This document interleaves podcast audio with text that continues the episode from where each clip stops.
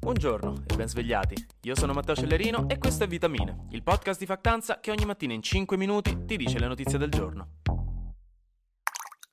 La verità è che probabilmente ieri sera lo avete sentito tutti. Stamattina è come quel brunch che fate con gli amici dopo il sabato sera al plastic in cui vi siete persi dopo mezz'ora ed è successo di tutto, quindi ora davanti a una burrata e un rotolino alla Nutella ci raccontiamo i dettagli. Fondamentalmente la giornata di ieri di Draghi in Senato è diventata complicata molto in fretta e ora abbiamo una crisi di governo. Applausi.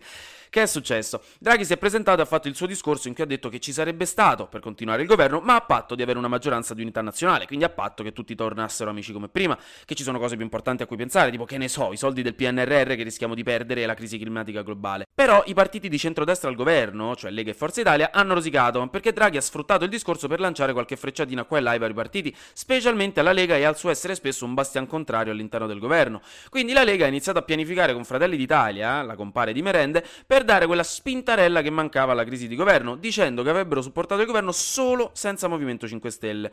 Una condizione improponibile per Draghi, e loro lo sapevano, l'hanno proposta apposta. Ed ecco lì che ci hanno messo l'ananas sulla pizza, che ci si è scotta la pasta, che ci si è rotta la corda al mandolino. Al voto di fiducia tenutosi in Senato ieri sera, infatti, voto che si è tenuto per approvare la risoluzione Casini, un banalissimo comunicato che diceva che il Senato aveva ascoltato quanto detto da Draghi e lo approvava, eh, quindi insomma per avere una, giusto per avere la fiducia, Lega, Forza Italia e Movimento 5 Stelle hanno deciso di non votare.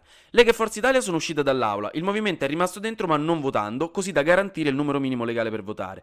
Alla fine quindi il governo Draghi ha sì ricevuto la fiducia con 95 voti, una fiducia tra le più basse della storia, ma è ovviamente solo una roba formale. Il governo di maggioranza non esiste più e le responsabilità sono proprio del movimento, della Lega e di Fratelli d'Italia. Tanto che Maria Stella Gelmini, storica parlamentare di Forza Italia, ha lasciato il partito dopo tipo 25 anni in aperta polemica nei confronti dell'irresponsabilità del suo gruppo politico.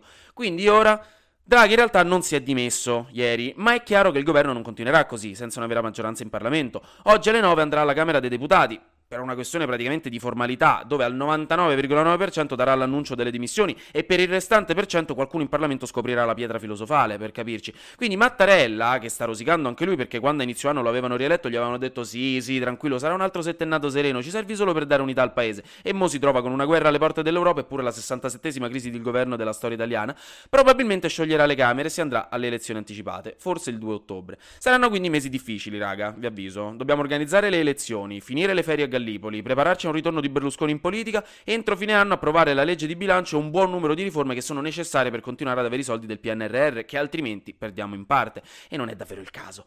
Questo del 2022 sarà un Natale a cui arriveremo con l'Oxanax nel panettone al posto dei canditi, ve lo dico io. Ma sapete che cosa salva la vita in tutta questa situazione? La consapevolezza che non siamo da soli su questa barca di acciughe e Nutella in cui ci ritroveremo a navigare per i prossimi mesi.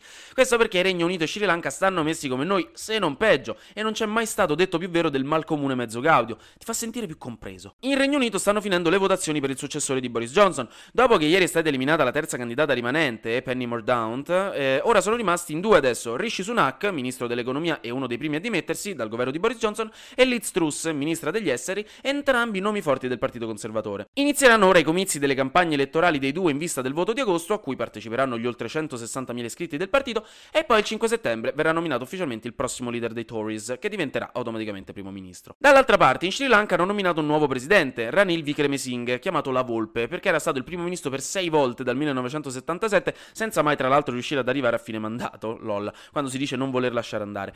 Eh, una scelta che in realtà non è piaciuta granché ai protestanti, visto che anche lui fa parte più o meno dello stesso establishment della famiglia Rajapaksa, quelli che stavano al potere fino a poco fa, e si teme quindi che molto poco cambierà con lui. Inoltre è già riuscita a inimicarsi tutti, assimilando i protestanti a dei fascisti da reprimere, nel caso continuino a fare casino, quindi ecco, non proprio il modo migliore per presentarsi.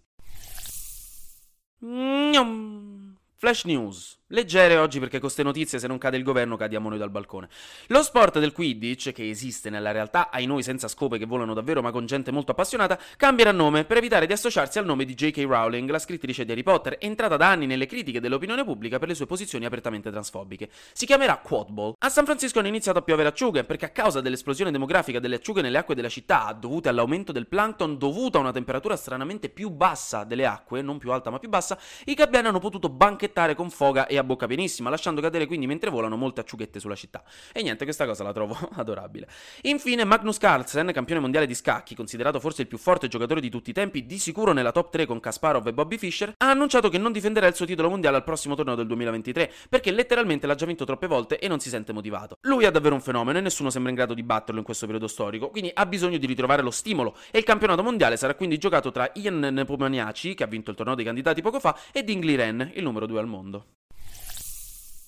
Chiudiamo con qualche notizia comunque non troppo carina, ma vi aggiorno un po' sulla guerra. Il ministro degli esteri russo Lavrov ha detto che ora gli obiettivi territoriali della Russia si sono espansi oltre il Donbass e c'è un po' di nervosismo su cosa significhi e sulla vaghezza di questa affermazione. Mentre la Gazprom ha detto che da domani dovrebbe riprendere senza problemi la fornitura di gas all'Europa, anche se sembra che forse ce ne darà solo il 30% rispetto a prima, bisogna vedere. E quindi comunque l'Europa ha definito il piano per chiedere ai vari paesi di risparmiare il 15% del gas tra agosto e marzo. Non sia mai che la Russia continui i suoi scherzetti. Anche oggi grazie per aver ascoltato Vitamine. Noi ci sentiamo domani, perché sarà successo di sicuro qualcosa di nuovo, decisamente, e io avrò ancora qualcos'altro da dirvi. Buona giornata.